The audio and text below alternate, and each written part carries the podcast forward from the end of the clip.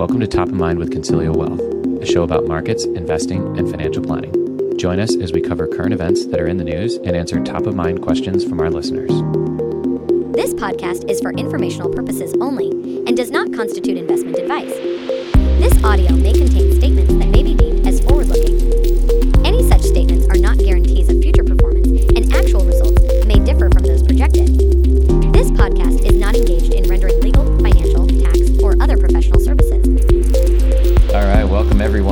episode five of Top of Mind with Consilio Wealth. We've got an awesome agenda lined up today. Uh, I have an update on my five to nine plan or my son's five to nine plan. Uh, how is going to make me talk about this today so um, we can share the update with everybody. Uh, we also are going to talk about housing and months of supply. We've got a lot of good news actually in today's podcast. I know that uh, uh, we've been highlighting some of the bad news, and our hope is with all of this to to sort of pull what this news actually means because the headlines skew negative. Um, and so there are more negative headlines that we're going to highlight today, but our hope is to help you all see uh, the good news behind that. We're going to talk a little bit about some other sales idea, uh, um, not sales ideas, but just sales, um, like consumer sales, consumer buying, that sort of thing. Um, and then uh, a few other things if we have time. Well, Hal, welcome back. It's nice to see you. Always great seeing you. How are things going in your world today? Thanks, Chris. Pretty good. Pretty good. So last time we talked, we thought the Fed was trying to crash the market. they didn't crash the market. I'm using really, really, um, you know, strong terms here, but uh, the last Fed speak, uh, we we recorded the podcast days before, mm-hmm. and I said I expected that the market to react, you know, more pessimistically about it. And I know we started, we're gonna we're gonna uh, be more optimistic, but um, that was actually probably a good thing. They finally listened to what the Fed's trying to do, which is trying to sl- slow things down. Mm-hmm. And I think the data that we're seeing, regardless of the headlines, things are pr- looking pretty good in terms of inflation, which I think is on everyone's mind, and what we're seeing.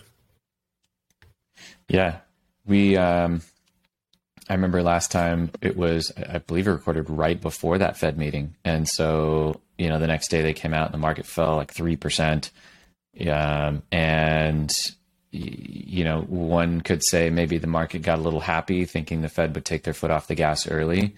But, you know, again, our hope for today is to pull out what is the good news behind all of the bad headlines. Uh, because essentially what we're seeing is that it's working, um, meaning inflation numbers are coming down and less sales is actually a good thing. It helps helps prices come down and this sort of thing. So we want to highlight a lot of that today. Yeah, we wanted the Fed to build back its credibility, which it lost right in 2021 when inflation was starting to mm. flare up. And they said it was transitory, and they lost a lot of uh, credibility. What they're building back here is we're serious, right? Your expectations for inflation need to come down. So sometimes expe- expectations become reality. That's why we view that as good news. The market did sell off and reacted in kind. But again, the worst not the worst thing for a market to go down sometimes. That's that's actually a sign of a healthy yeah. market. So let's actually start there. So this is this is a good place to to start. So you had some data on housing inventory uh, that was from the the Fred site. Yeah, the Fed has uh, different wings, and Fred is the St. Louis Fed, and they collect all the data. And a housing inventory is um, measured by months supply, meaning if we had no no new homes to sell, existing or new, on listings, right? So if you're if you're a buyer and there were no new listings, how many months would it take to work through all of the existing inventory? Mm-hmm. Does that make sense? Mm-hmm. All right. So in a normal, I don't know, normal period, existing inventory typically lasts six months meaning it takes six months to burn through all the listed housing um, offerings, right? On the market. If no new houses were listed, it would take six if months no to sell new... everything, and then there'd be zero listed in that. Okay, correct. That's that's a sign of a healthy market. It's not overheated, okay. and it's also not, you know, in a in a dump, right? Like, I bet in 2008 to sell a home, it probably was you know nine month housing. Can you go back that far in that chart? I don't want to derail you, but I'm curious now. Nope. Oh, I don't know why Next I can't. time. Let me let me. Yeah, the data's uh, relatively new, the one I'm Okay. on. But right now, we had like a bottom, which is like one of the worst periods to buy a house was in January 2022. Seasonality, keep in mind, is a big part of it. Where no one's moving in January. That's the middle of school year. It's the middle of winter. Who's moving the rain or snow? Um, in Sacramento, there's none of that, so it's just dry. And that was 1.6 months. That's unhealthy, right? That's way too tight. Meaning, it's going to take 1.6 months to work through all the existing inventory. That's not enough time. which is why it was such a Since- seller's market. You know, sellers could command whatever Yes. price. There's not enough buyers, so there's, you know, I know in our greater Seattle area, you'd have 28 offers on a home at any given home, and that's what would push the price up so much. And so the seller had all the control in that instance. Yeah, and if you're looking at that as a bottom, I'm using air quotes here for audio listeners. Um, if that's a bottom, the Fed was actually pretty effective in in communicating, "Hey, we're going to raise rates, and we want mortgage rates to go up." What did mortgage rates do? Did they go up a ladder, or did they just skyrocket up? They kind of skyrocketed. I mean, if it was a ladder, it was steep. Yeah, we talked about last episode how the market has a good way of pricing things in right mm-hmm. away. Mortgage rates are a good example. It shot up to 5.8, nearly 6%. And it it's kind of back there. It, mortgage rates are pretty noisy, but it had its intended effects, right? So so if mortgage rates are higher, potential buyers are being scared away or they simply can't afford This it. this article here, just Again, just to jump in, news. the the 30 year fixed rate as of the writing of this particular article that I'll quote, which was September 8th, so yesterday, as of the date of this recording, uh, 5.89% is what a 30 year fixed rate uh, stands at right now, up from 2.88% a year ago. There you Yep. go. And si- since that uh, quote unquote bottom in January 2022, uh, the the month supply is up to 3.3 right now as of July. We haven't got any um, uh, August data, but I expect that number to actually stay flat because seasonality. Because like who's selling a home? Well, maybe we'll have seasonality a this year. September. Like we haven't. I know. I know. Yeah, like, I know normal. this is region specific and the pandemic boom towns that we talked about last year, but also just a lot of a lot of big cities have experienced this this huge, huge growth in sales and people moving like out of the cities, you know, to the suburbs, those sorts of things. And so you've seen like in the greater Seattle area, I think our our numbers were 0.1 or 0.2 months of supply at the highest. I mean, it was just so you know some areas are more extreme than these national numbers that we're quoting here, um, but but regardless, this is moving in the right direction. Yeah, and we're we're providing all this context because a lot of uh, media headlines will say, "Well, home sales are crashing. Housing is in a recession." Well, yeah, yes and no. But l- look at what's happening to sellers. They're probably anchored to their old price, and they could probably afford to keep paying their two to three percent mortgage rate, right, and rent out their home. They're they're okay. They're not willing to sell their home for a, less than what they think it's worth, unless they have to move. Yeah, it'll take a while for that to to sink in. I mean, let's let's pull out what you just said there. I, I think likely prices are are too high. Sellers aren't. Um, you know, they're used to listing and getting way over whatever they list at, and now they're probably listing too high. All the data I'm reading is saying something like 70%, 60%, 70% of homes are having price reductions in many, many areas across the country. This is not bad news. This is good news. Um, again, the media focuses on the Yeah. negative and they spin it so it's a negative. If we could instead flip that around, glass half full, then we could say, hey, homes aren't selling as quickly. Therefore, if you're a buyer, you now have a little bit more leverage. Maybe you can actually get an inspection and not have to wave your life away when you buy that house. Or maybe you can go in with a contingency and, and actually stand a chance and win because you're not going up against 28 other people in that home. Um, so I think this is this is good news. This is saying that housing prices maybe not necessarily are going down, but it's just getting a little bit easier to buy as a buyer. Uh, I think the funniest thing with all this is that isn't this what we, not the funniest thing, that's not the right word, but the maybe the most interesting thing, isn't this what we all were waiting for? Like, let's rewind the tape six months. And buyers were so frustrated with the fact that I can't get a house and prices are going up so fast. And, you know, it's, it's 25% a year in some areas. It's just, this is unaffordable. This is ridiculous. Now that things are slowing, buyers go, I don't want to buy now. It's at 6% mortgage rates. I would suggest this is partially what we're, what we're waiting for and that what we're in before is not normal. What we're in now is much more normal. Yeah. And again, in another media headline we'll we'll see is or have seen is home builders are slowing because the you know prices have come down so they can't really justify building a home. We mentioned it Yeah. last time, right? You can't build a home and sell it for less than what you you know cost to build Sure. it. But let's let's just look at a level down. This is all part of the the normalization process across the entire economy, right? We're picking on housing because everyone is so enamored with housing because they live in a house, right? And a couple things with home builders stop slowing building, right? Uh, what's that? What do they need to build a home? uh, steel, aluminum. They need drywall. They need cement. A lot of wood, lumber. They Lumber. need appliances. Yeah. They need labor. What was happening to all those things in early this year? The cost of all those things around, uh, let's say January yeah, was some of the highest costs that it that things were. Yeah. Since the the peak in I'm going to say May, the cost of steel, aluminum, copper, and lumber down on f- average of uh, 15 20%. Lumber is probably the worst where it's down like 30, 40%. And you know, just bringing in gas cuz you know, I, I don't know how much gas is used to build a house, but um, gas prices are down 30, 40% from their June Gas is peaks. probably embedded in the Right. cost because it takes a lot of gas to get all the things to the house to build the house. shipment, right? You think about the goods. What about the labor? Right? We're, we were in a labor crunch probably around January, February 2022. Right? Because all these builders were in such high demand for, for good reason.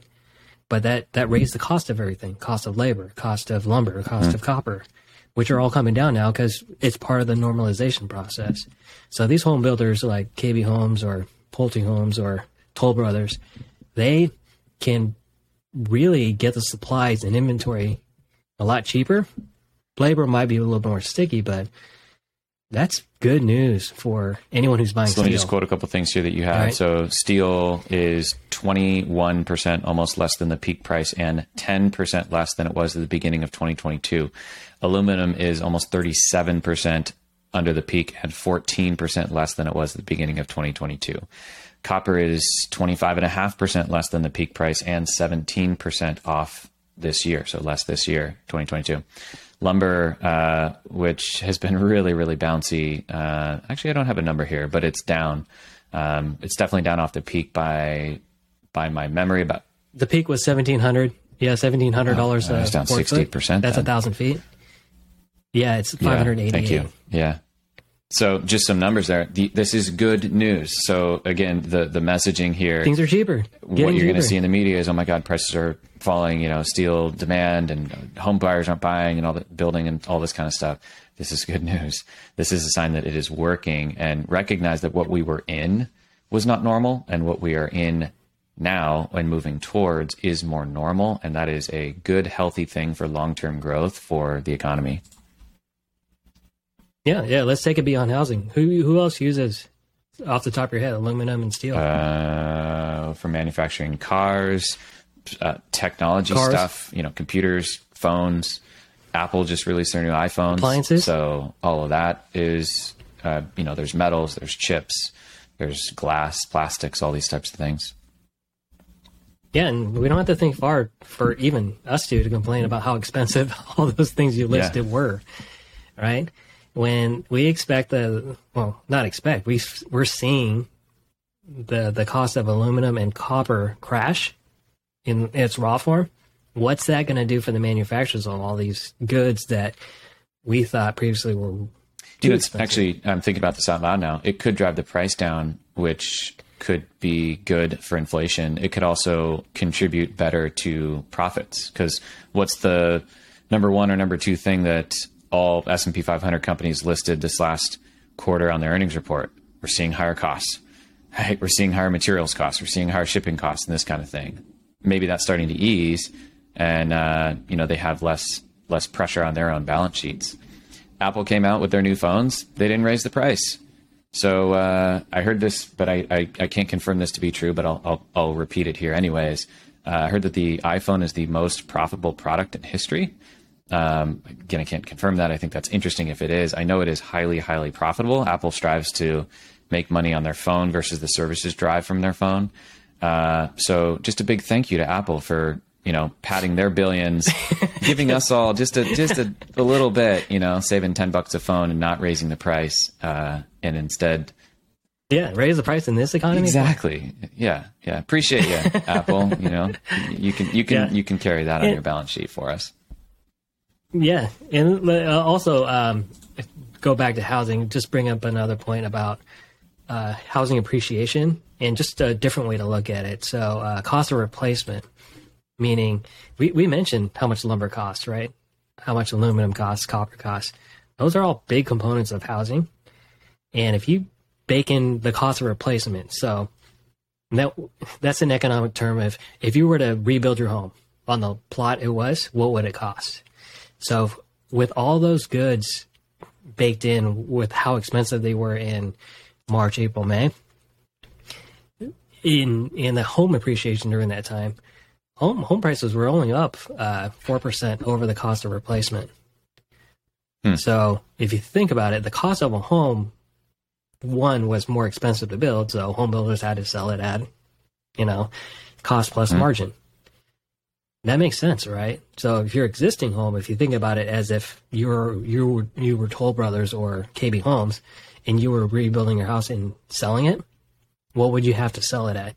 So that whatever your house was worth, consider the cost of replacement below that, and that's how economically we look at look at home appreciation.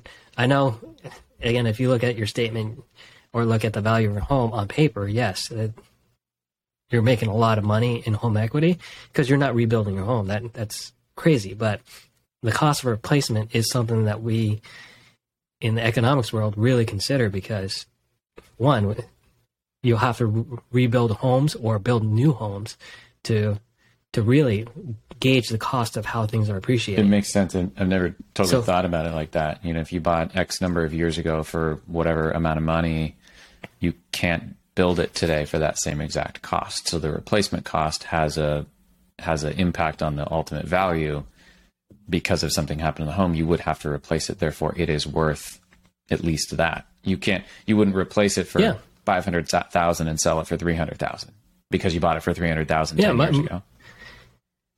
My insurance rep called me and was like, "Hey, the cost of replacement's gone up on the house. You, you you're You gonna have have to up insurance. your Yeah. Coverage, sense. right?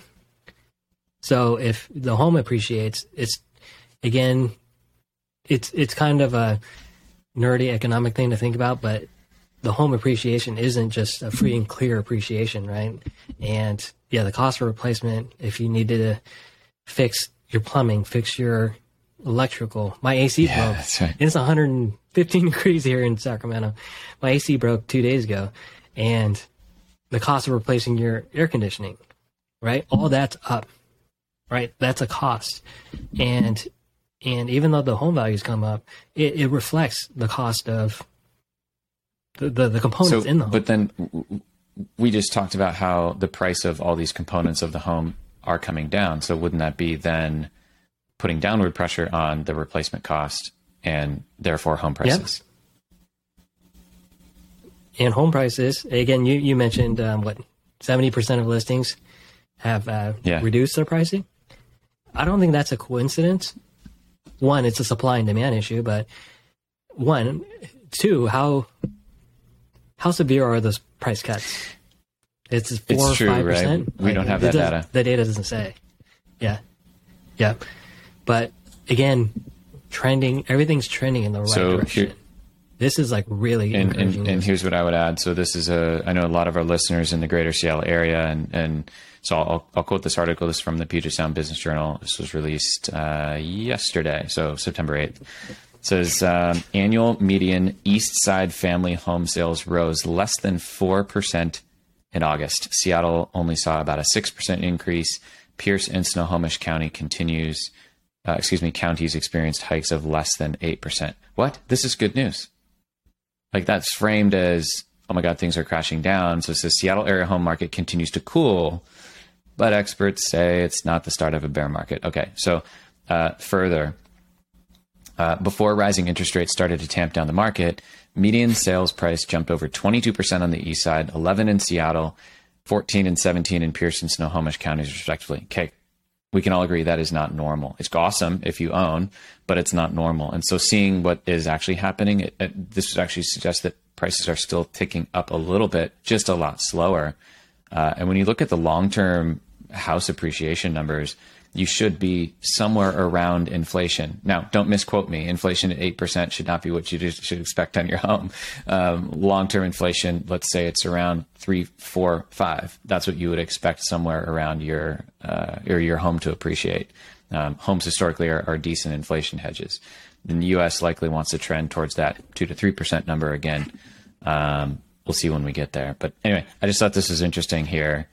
Um, I think that bears repeating is homes don't appreciate like like up in a yeah. straight line uh, historically. Like eh, tamp down expectations in in terms of how much home values jump in normal circumstances. Yeah, exactly.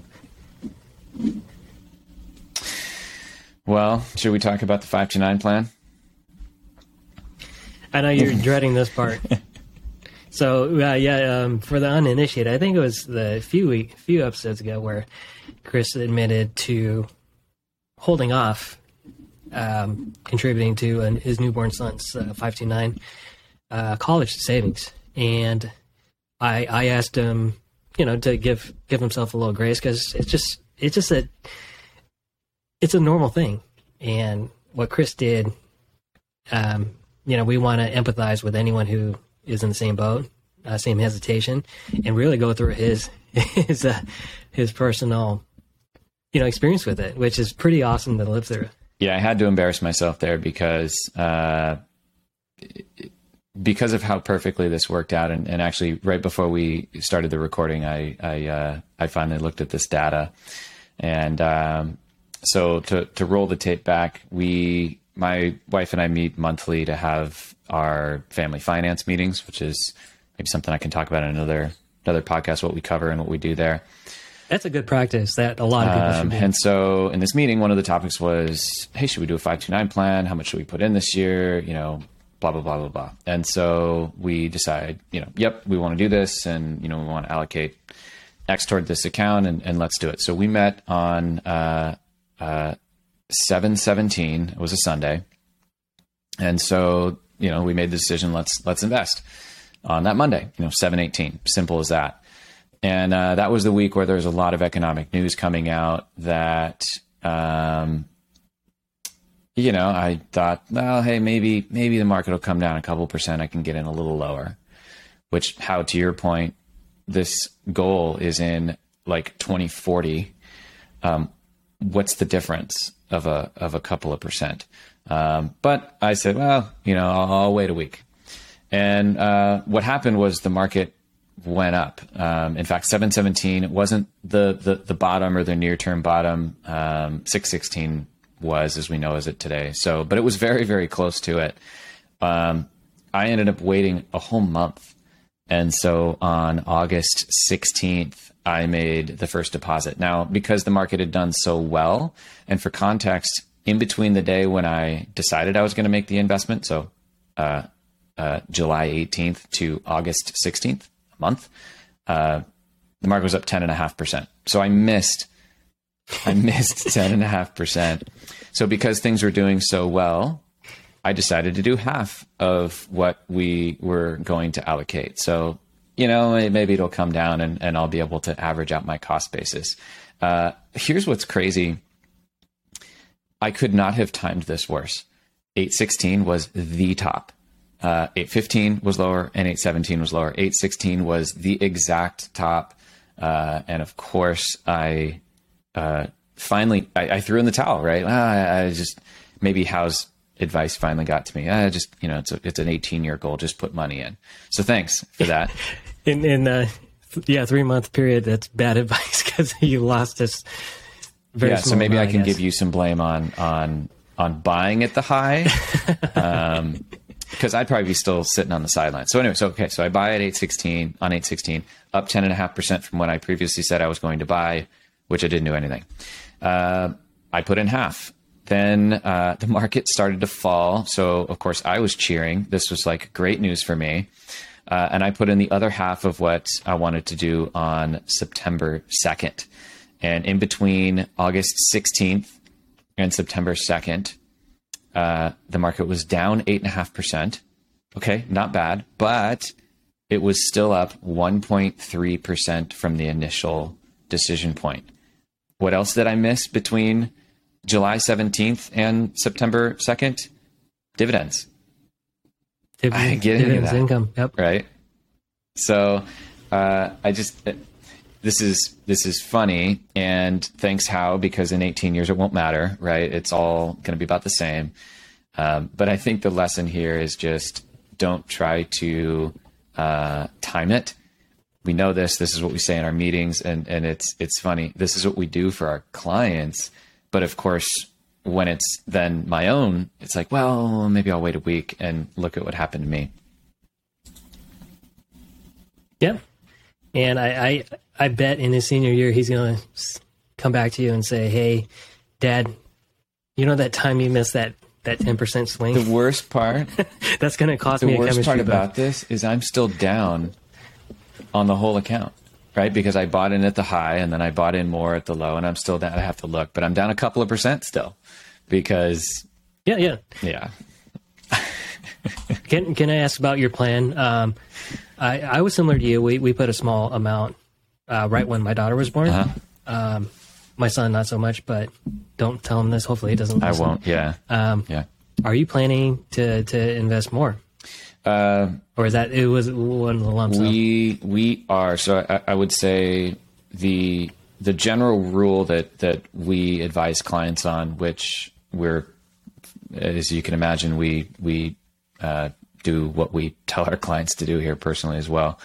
Uh, our money's diversified in the same portfolio that our clients' money is in. It's all the same stuff. So, um, 529 plans work sort of like a Roth IRA for education. So, when you fund them, you fund them with after tax dollars, and then all the growth is tax free. So, if you think about what are some of the best opportunities to fund these types of accounts, it's A, when the markets come down, because you can simply buy more shares for that same amount of money in that year. And then likely things recover quickly. I know we talked about this in prior episodes how when markets come down, you generally have volatility both on the upside or, or, or in recovery on the upside.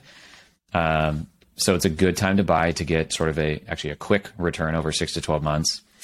Um, and the other opportunity would be if you happen to be in a lower income tax year. So funding anything that is an after tax account, if you're in a very, very high tax bracket, is expensive. If you happen to have, say, stock as a big portion of your income, which I know we have a lot of clients that work in technology, right? So if stock is a big portion of your income and that company stock has also come down this year, you may pay less in taxes or have less of a percentage in taxes this year. And therefore, funding accounts that are after tax is cheaper this year.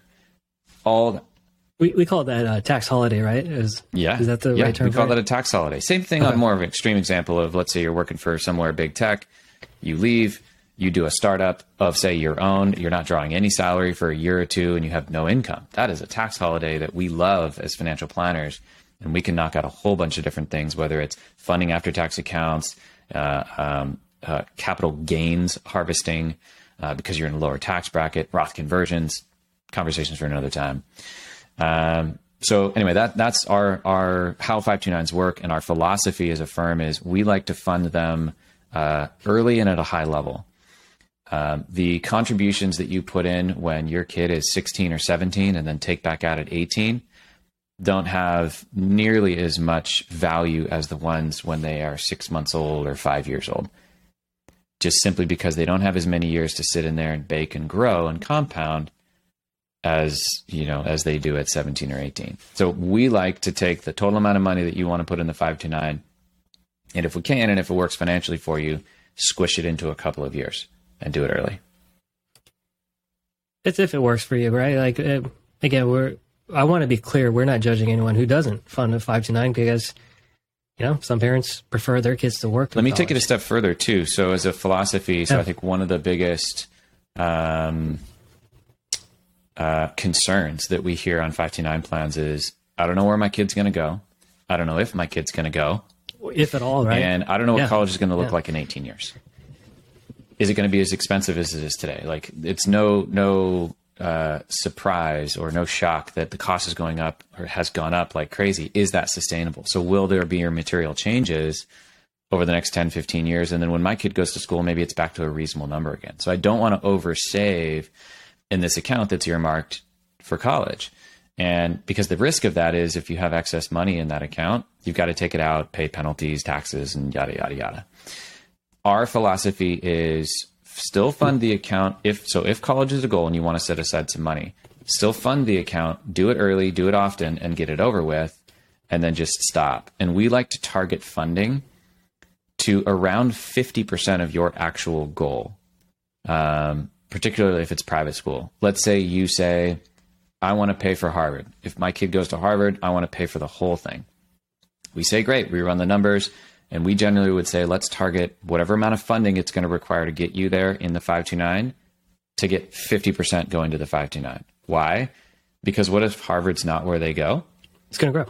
What if they go to a state school that is a significant amount less because it's an in state school? Yeah. we don't want you to have significant amounts of money inside of a 529 plan that you can't necessarily use.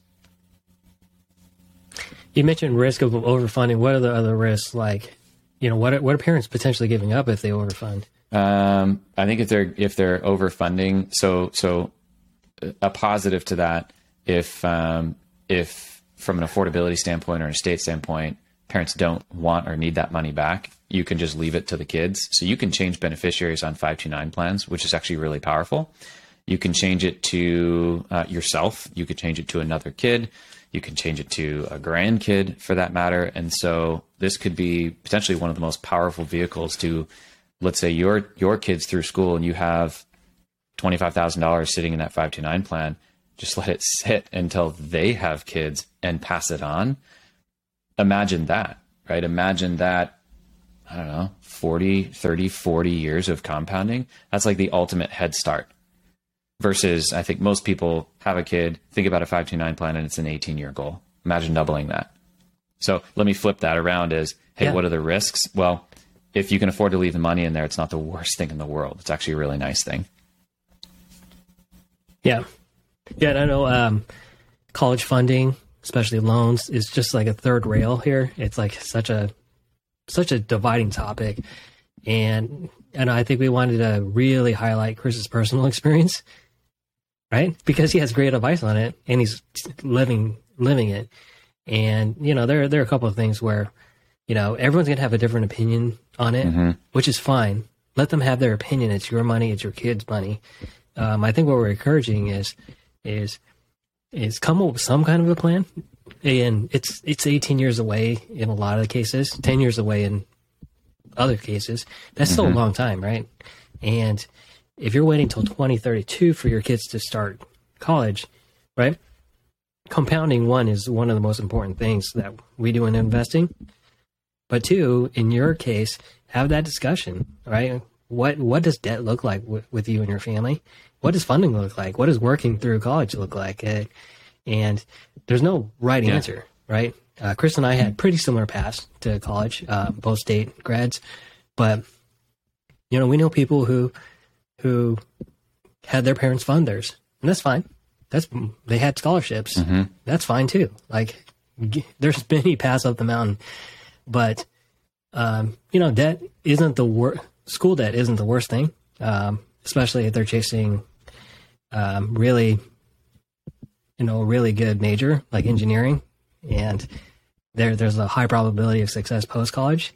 But is that does that work for you? Does that work for your kid?